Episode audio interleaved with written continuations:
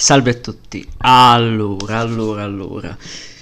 Tanti auguri di buon compleanno al maestro Hayao Miyazaki che oggi 5 gennaio compie 83 anni e proprio in questi giorni da questo primo gennaio 2024 ci sta deliziando nelle nostre sale con la sua ultima pellicola Il ragazzo e l'airone, titolo originale E voi come vivrete, tratto da un omonimo libro che Miyazaki leggeva da bambino alla madre ammalata film stratosferico, film meraviglioso, quest'annata parte in modo eccezionale con questa perla del cinema che sta vincendo premi su premi in vari festival, candidato ai Golden Globe, chissà se vincerà l'Oscar come miglior film d'animazione, chissà, io spero tanto di sì. È il ritorno di un maestro del cinema che io adoro da morire eh, nel cinema d'animazione totale, nel cinema in generale, è uno dei più grandi geni della settima arte del Novecento e di tutta la storia, eh, papà di film veramente sublimi e oltre la metà per me capolavoro lavori, un signore al quale devo molto, un signore che purtroppo ho scoperto con ritardo, ma che mi ha trascinato, mi ha fatto piangere, mi ha fatto ridere, mi ha fatto innamorare, mi ha ricolmato dei vuoti anche in periodi non facili della mia vita. E, è, è, un po' mh, platonicamente il nonno che non ho mai avuto e che vorrei accanto, che mi raccontasse ancora delle storie, delle favole meravigliose nel modo dolce,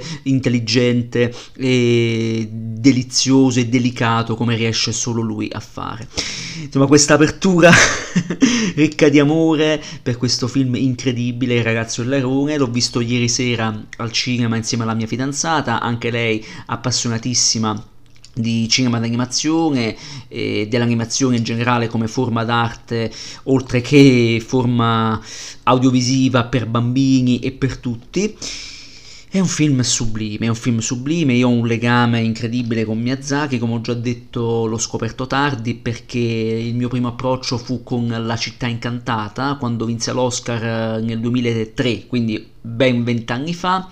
e mi imbattei per la prima volta nel DVD della città, della città, incantata che non vidi a casa ma lo vidi in vacanza. Trovai questo dvd con questo, questa locandina strana di questo film del quale si era parlato molto nelle pubblicità. Ero, ero ragazzino avevo 11 anni iniziai a guardarlo ma poi lo, lo abbandonai perché non ero a casa.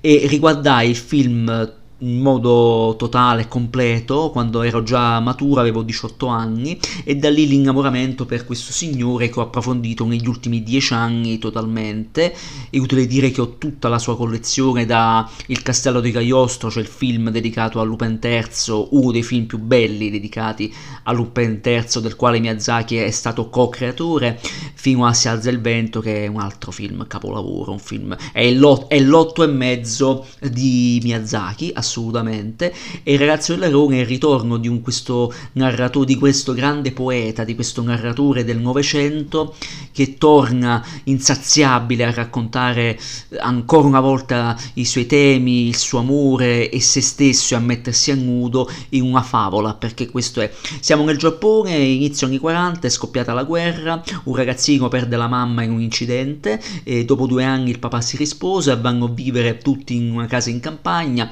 la nuova nuova madre è la zia e lui sembra all'inizio non essere molto d'accordo, non essere favorevole al nuovo matrimonio o all'idea di avere forse un fratellino e quindi è ancora fresco il trauma della madre, se non che in questa casa persa nel, nel verde, quanto adora il verde Miyazaki da buon ecologista e ambientalista e quanto ha fatto bene all'ecologismo. Ricordiamo che eh, collaborò a inizio anni 2000 per ripulire un fiume vicino casa sua, elemento eh, che ha riportato come sottotrama nel suo capolavoro assoluto La città incantata. E quindi da buon ecologista il tutto si sposta in questa campagna, in questo mondo fuori dal mondo, tra virgolette, perché appunto c'è questo airone, questo uccello che è l'elemento fantasy, è l'elemento fantastico che arriva e rompe in, in una realtà fatta di tristezza, fatta di non dialogo, fatta di eh, silenzi, fatta di nonnette, di vecchiette che eh, stanno intorno a questo bambino e vogliono coccolarlo, in particolare due vecchiette, una che ha la faccia eh, tozza con un neo gigante sul naso che non può che ricordare la strega Yubaba, sempre della città incantata, poi c'è un'altra vecchietta simpaticissima che vuole sempre le sigarette, simpaticissime, che poi avrà un ruolo fondamentale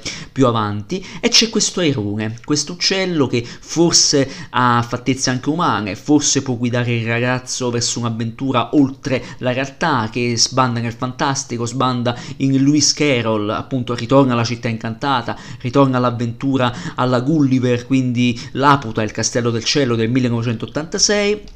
quindi inizia un'avventura fantasy meravigliosa divertente ma con il sorriso che a tratti a denti stretti e un Miyazaki che rifà se stesso ma si vede che ormai giunto a una certa età è come se volesse fare un bignami di tutto il suo cinema. Se c'era già riuscito in modo egregio con Si alza il vento facendo, donando al mondo il suo testamento qui eh, realizza un film particolare un film che potrebbe anche non piacere a tutti. Ho letto alcune opinioni sulla rete anche anche di colleghi, amici cinefili che sono rimasti un po' freddini pur apprezzando più o meno il film, io sono rimasto a bocca aperta. Due ore e passa di film che volano, un'esperienza visiva sul grande schermo che è ricca di, di amore in ogni dettaglio, in ogni inquadratura, in ogni pixel, in ogni disegno di questa opera immensa, un'opera dettagliatissima a livello visivo, la riesplosione dell'animazione vecchia scuola che io amo tantissimo,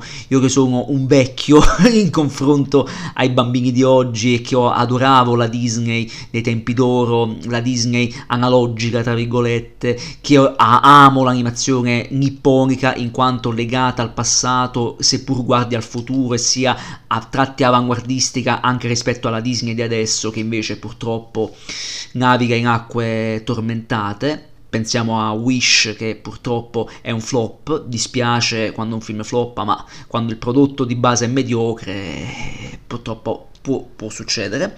E invece questo ragazzo Lerone è grandissimo cinema, è proprio visivamente un quadro, è una serie di quadri meravigliosi, ricchi di dettagli che già a coglierli sul grande schermo, a guardare dettaglio per dettaglio ogni sfumatura, ogni colore, ogni particolare disegnato a mano con questa animazione meravigliosa che chiaramente ha qualche intervento in computer grafica, ma è evidente molto molto di rado, è evidente più che altro a chi mastica animazione, a chi studia animazione, che è una grandissima forma d'arte, non è un prodotto, un qualcosa da vendere ai bambini o alle famiglie e a snaturarla, come diceva giustamente Del Toro quando ha vinto l'anno scorso con Pinocchio, miglior film d'animazione, premio Oscar. E Miyazaki lo ricorda ancora una volta e rifà se stesso, rifà la città incantata, rifà Principessa Mononoke, rifà eh, il castello errante di Aul, rifà vagamente anche Se alza il vento, ma lo fa con uno spirito gioioso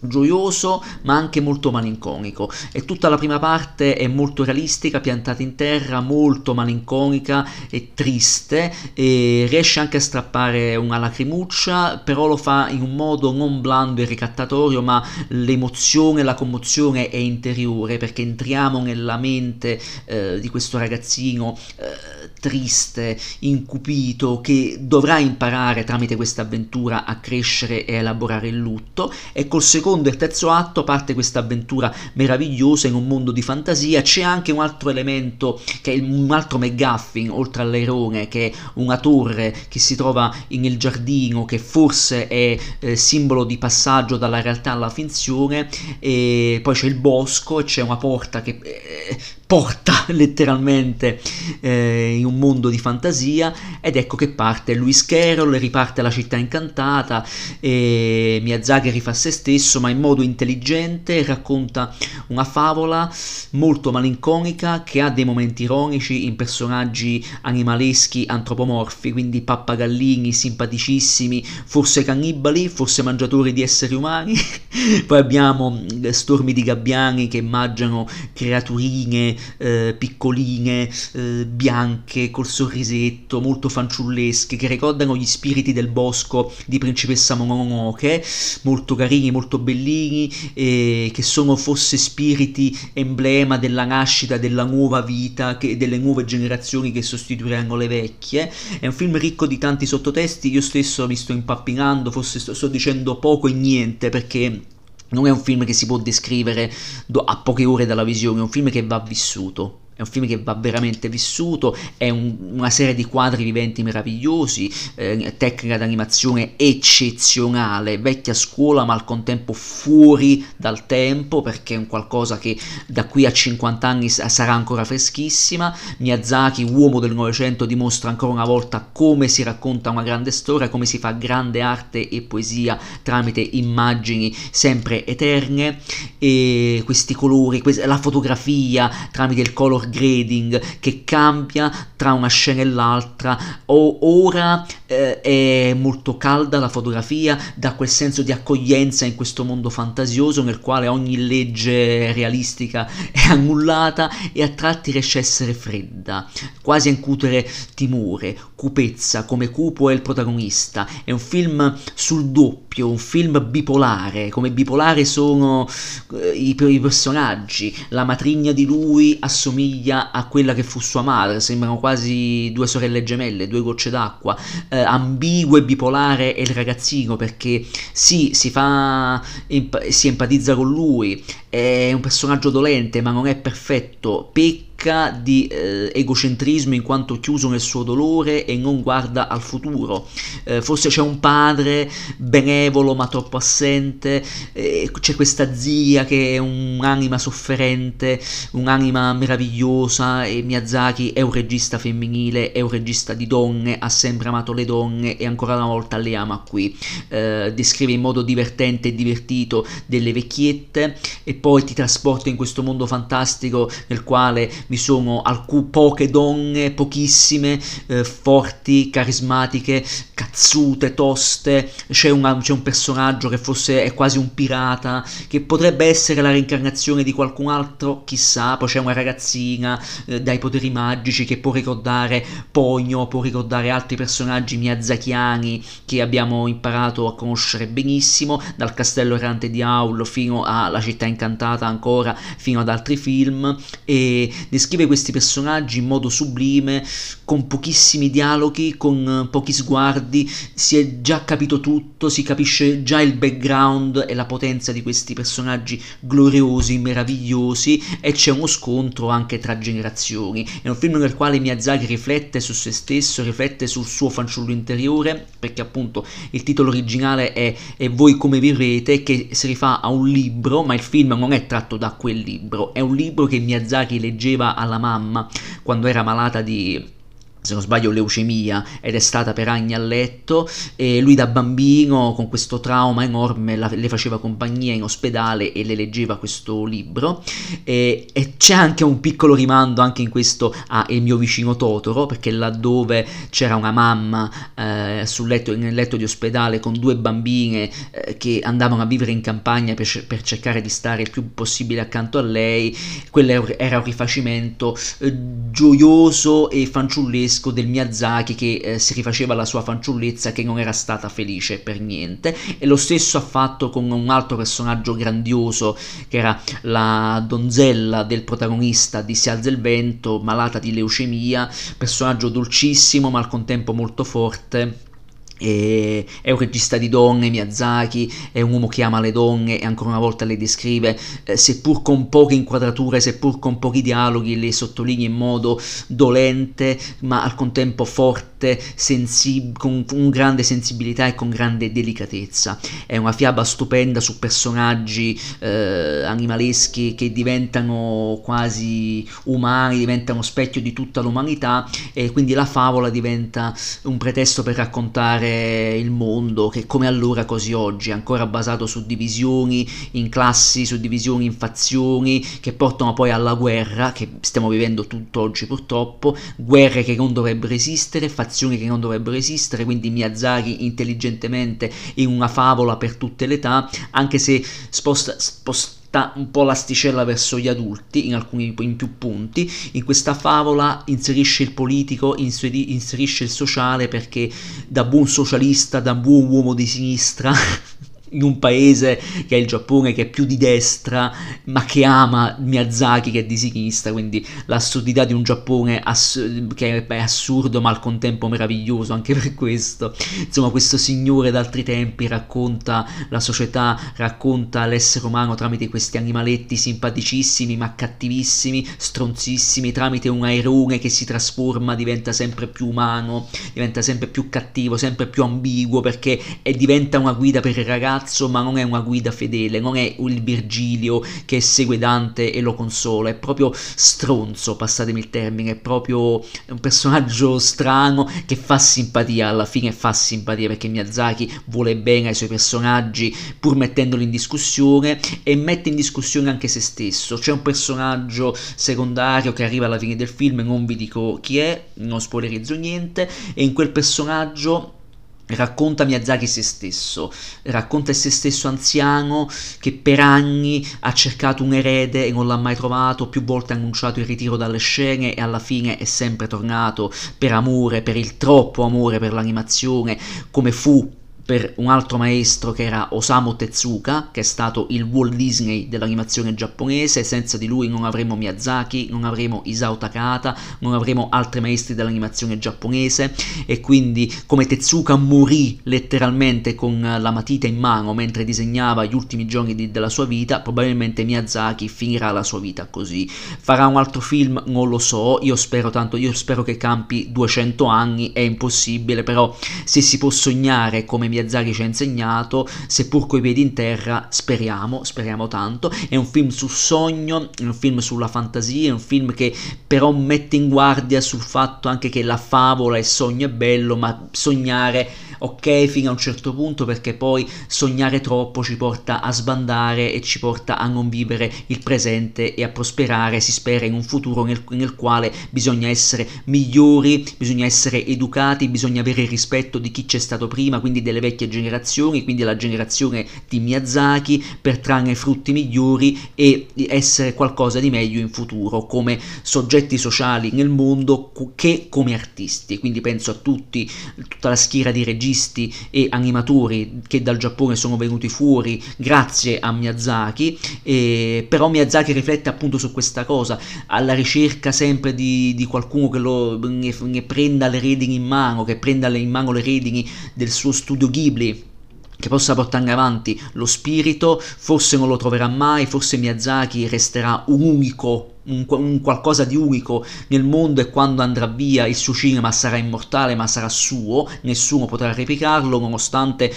certa critica, certo pubblico cerchi di spacciare qualche nuovo talento come erede di Miyazaki, non faccio nomi, io non sono per niente d'accordo, per me Miyazaki è unico, purtroppo resterà unico e questo film ne è la conferma, ma al contempo, seppur lanciando questo messaggio ricco di quasi tristezza e di malinconia per un futuro che è incerto, cioè un futuro che è certo perché la vecchiaia, quindi la morte che arriverà per Mia-san, è anche un monito di speranza verso le nuove generazioni che devono imparare eh, tramite l'arte, tramite il sogno, tramite la favola a eh, tirare fuori il meglio di loro stessi, anche il loro fanciullo interiore, ma anche a superare le tragedie umanitarie, quindi la guerra, le divisioni sociali, a non vedere il diverso in niente perché non ci sono buoni e non ci sono cattivi, siamo tutti facce della stessa medaglia e in questo Miyazaki è sempre geniale perché non crea mai buoni buoni o cattivi come facciamo noi stolti tra virgolette occidentali ma siamo tutti uguali. Anche chi sembra cattivo anche animali eh, in questo caso an- quasi antropomorfi che vorrebbero mangiare spiriti o esseri umani forse non hanno tutti i torti o for- forse lo fanno perché non hanno scelta. Quindi Miyazaki non dico laddove in un film maturissimo quale Principessa Mononoke crea- raccontava una storia di lotta una storia di guerra tra fazioni di animali e esseri umani eh, invitando alla tolleranza e alla pace, eh, se no c'è la distruzione, se, se no c'è la morte del mondo, del, di madre natura e di noi stessi. E qui fa lo stesso e invita al sogno, invita alla riflessione, invita a superare i traumi, invita a superare eh, le tragedie, i dolori, ad accettarli e ad andare avanti, accettare anche le persone nuove che possono esserci nella nostra vita, possono renderci di nuovo vivi, felici e forse migliori. Questo è il ragazzo dell'errore, ci sarebbe tanto altro da dire, mi sono perso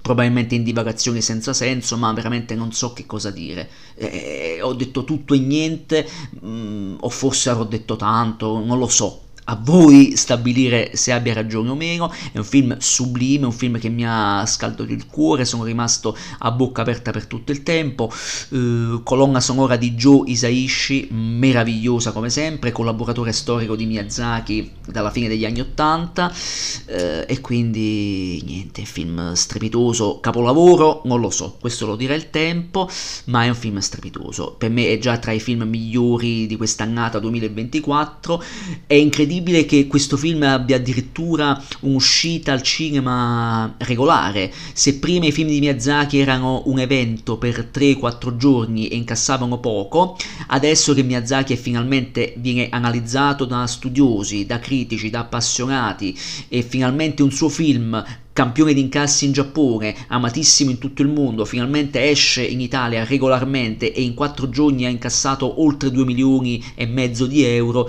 io non posso che essere contento. E può darsi che sarà veramente un monito eh, per le nuove generazioni che finalmente anche in un paese piccolo come l'Italia, eh, anche i più giovani, anche i più piccoli imparino ad apprezzare ancora di più questo signore e questo modo di fare grandissimo cinema, grandissima narrativa, vecchia scuola scuola ma al contempo fuori dal tempo, che può parlare a tutti e senza tempo. Quindi grandissimo cinema, grazie Miyazaki, grazie maestro auguri di buon compleanno, auguri di tanta tanta ancora attività, io auguro sempre che esca un, io vorrei un film all'anno di questo signore, mi rendo conto che sia sempre più impossibile, potrebbe essere l'ultimo film di Miyazaki, potrebbe chiudere la carriera,